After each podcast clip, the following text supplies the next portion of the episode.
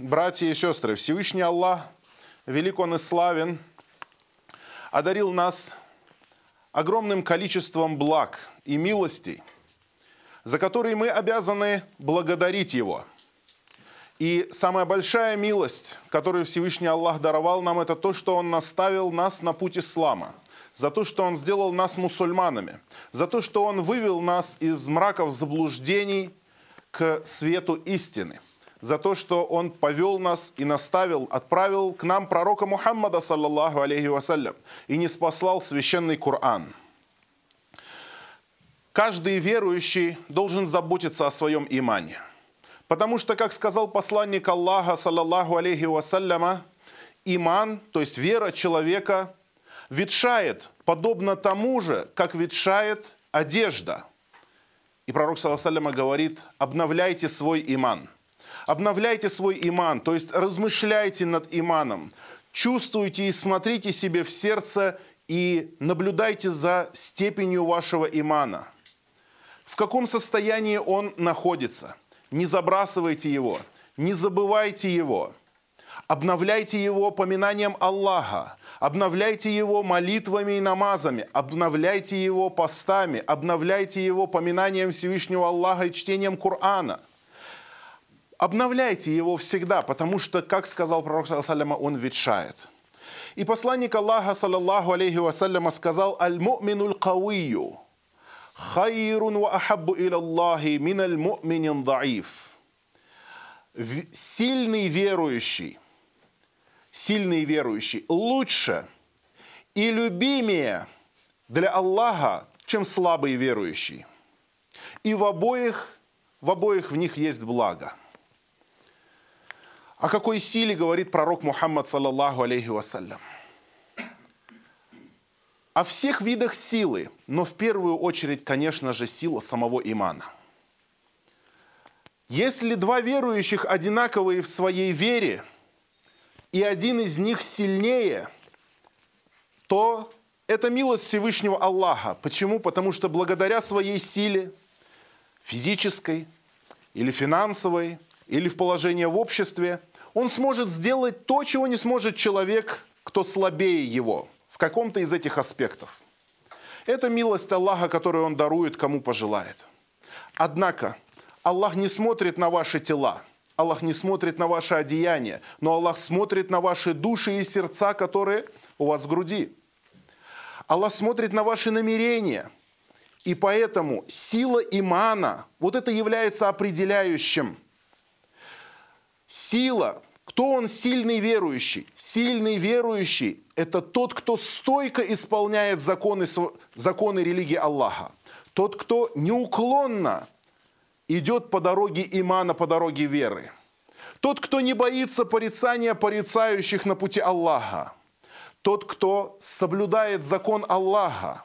И тот, кто знает, что у него есть Господь, который величественнее всех, важнее всех – могущественнее всех, сильнее всех, и от него зависит твоя будущая жизнь и нынешняя. От него зависит, где ты окажешься в джаннате или в аду. И поэтому верующий все время обновляет свой иман. И он стремится к этой силе имана, о которой сказал пророк Мухаммад, саллаллаху алейхи вассалям, что сильный верующий лучше и любимее перед Аллахом, чем слабый верующий.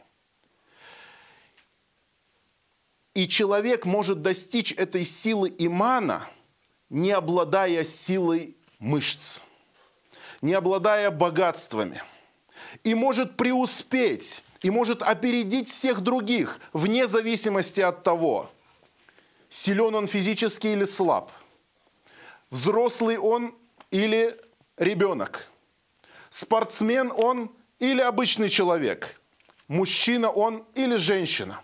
Аллах Субхану Ва Тааля устроил так, что в имане все люди до единого, вне зависимости от своего положения в обществе и вне зависимости от своих физических способностей, он может конкурировать с любым в этой умме. То есть все мусульмане могут конкурировать друг с другом за лучшие места в джаннате – И сегодня, дорогие братья, я приведу вам несколько примеров из хадисов пророка Мухаммада, саллаллаху алейхи вассаляма, о том, как женщины опережали мужчин в имане. О том, как женщины добились лучшего положения, чем многие другие мужчины. При том, что у нас принято называть женщин слабым полом. Однако Аллах укрепляет того, кого пожелает. И делает сильным того, кого пожелает.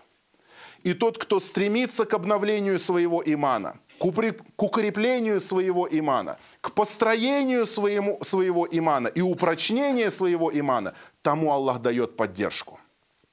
Дорогие братья и сестры, Первый человек, который принял ислам в умме пророка Мухаммада, саллаллаху алейhi вассаляма, после самого пророка.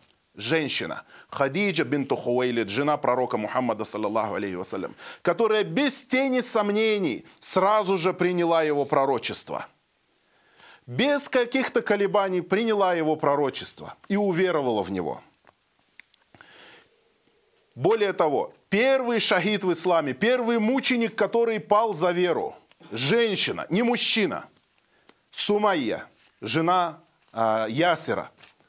И пророк Мухаммад, саллаллаху алейхи вассаляма, когда видел, как этих бедных людей мучили их соплеменники, он не мог ничего поделать, у него не было возможности их защитить. Однако он сказал, «Сабран я аля Ясер, фа инна мауидакумуль джанна».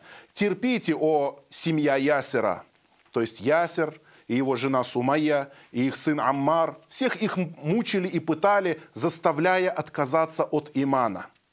И они не отказались. Многобожники убили Сумаю и убили его, ее мужа Ясера. Но Сумаю убили прежде, чем мужа. Пророк Салам сказал, терпите, о семья Ясера, потому что ваша встреча будет в раю. Пророк Мухаммад, саллаллаху алейхи вассаляма, засвидетельствовал об их истинном крепком имане и засвидетельствовал о том, что они из обитателей джанната. Первый шахид Сумайя. Первый шахид на море тоже женщина. Пророк Мухаммад, саллаллаху алейхи вассаляма, как сообщается однажды, он спал в доме одной из своих родственниц – это родственница пророка Мухаммада, саллаллаху которую звали Хара, э, Умму Харам э, бинту Мильхам. Это жена известного сподвижника Убада Тубну Самита. И это тетя Анас ибн Малика. Что за семьи такие, альхамдулилля? Сподвижники, братья-сподвижники, тети-сподвижники, дяди-сподвижники, альхамдулилля. И когда он спал, то засмеялся и проснулся. И спросила его Умму Харам, «О посланник Аллаха, что заставляет тебя смеяться?» И он сказал, говорит, «Я увидел во сне людей из моей уммы, которые рассекают волны и сидят на этих волнах, подобно царям на тронах». И Умму Харам сказала, о посланник Аллаха, попроси Аллаха, чтобы я была из их числа. И он попросил Аллаха, чтобы она была из их числа. Затем заснул. И потом во сне снова засмеялся и проснулся. И спросила его у Мухарам, что заставило тебя засмеяться? И он сказал, я увидел людей из моей уммы вновь, которые рассекают волны и сидят на тронах, подобно тронам царей. И она сказала еще раз, попроси Аллаха, чтобы я была одной из них. И посланник Аллаха, саллаллаху алейхи вассаляма, сказал, ты одна из первых. То есть ты одна из первых. И на самом деле первые военные походы, первые походы по морю были учреждены во время халифа Муауи ибн Аби Суфьяна – и Убад ибн Самит, когда поехал в этот поход на корабле, он взял с собой свою жену Уммахарам бин Тамильхам. И как они только высадились на острове Кипр, это был первый поход по, по морю, первый, когда арабы начали плавать по морям, то она вышла на берег, и когда приблизилась к животному мул или лошадь там была, то это животное легнуло ее, и она умерла. Но это было в военном походе, потому что любая смерть в таком походе, э, который на пути Аллаха, это уже становится человек шахидом. Человек становится шахидом. Поэтому смотрите, это женщина, это не мужчина. В таких опасных ситуациях Аллах Субхану Тааля как бы показал исламской умме. Посмотрите, мужчины ислама. Если женщины достигают такой степени благодаря своей, своему иману, и пророк Мухаммад саллаллаху засвидетельствовал об их имане, засвидетельствовал об их достоинствах, то что же должны делать мы, мужчины? Сообщается от Ибн Аббаса в одном из хадисов, достоверный хадис, что когда пророк, саллаллаху алейхи вассаляма, был перенесен из Мекки в Иерусалим, Известное событие перенесения Исра и Миарач. Мы всегда говорим Исра и Миарач. Что такое Исра и Миарач? Исра – это перенесение из Мекки в Иерусалим, а Миарач – это возвышение из Иерусалима на небо. Эти два события произошли одновременно, то есть сначала Исра и потом Миарач, возвышение пророка Мухаммада. И когда пророк, саллаллаху алейхи вассаляма, возвышался на небо, то увидел много удивительных событий. Аллах, субхану тааля, открыл ему великие тайны мироздания. Он, он встретился со многими пророками, он разговаривал с ними, он видел рай и ад, он увидел много всего. И на протяжении жизни он рассказывал многие вещи из того, что он видел во время Вознесения, Миараджа. И говорит, что когда я совершал Исрак, то есть когда произошло, происходило вот это Вознесение, я почувствовал аромат. Прекрасный аромат. И спросил Джибриля, Джибриль, что это за аромат? Что это за приятный запах? И Джибриль сказал – это запах служанки, которая расчесывала волосы дочери фараона, и запах ее детей. Запах этой служанки и запах ее детей. И спросили сподвижники, кто это такая, кто эта женщина, которая расчесывала волосы дочери фараона. Мы знаем, фараон это, это кафир, это враг Аллаха, это тот, кто враждовал с Аллахом и с его великим пророком Муса, алейхиссалям. Это тот, кто старался как только мог загубить сынов Израиля и погубить веру, и поработить их, и причинить им несправедливость. Когда, говорит, у дочери фараона была служанка, которая расчесывала волосы ей. И однажды, когда она расчесывала волосы, то ее расческа упала на пол, и она сказала «Бисмилля» с именем Аллаха, с именем Бога подняла эту расческу, и дочь фараона спросила, ты имеешь в виду моего отца? То есть, когда она сказала «Бисмилля» с именем Бога, она говорит, ты имеешь в виду моего отца? Почему? Потому что фараон говорил, «Ана раббукумуль а'ля» – «Я ваш величайший Господь». Притязал на божественность и объявлял себя Богом. Нет, говорит, потому что мой Господь и Господь твоего отца – это Аллах. И сказала дочь фараона, а рассказать мне об этом своему отцу? Она сказала, расскажи. Тогда позвал ее фараон и сказал, что ты говорила? Она говорила, то что мой Господь и твой Господь – это Аллах. И тогда фараон приказал растопить металл, раз, раскалили металл и привели всех ее детей.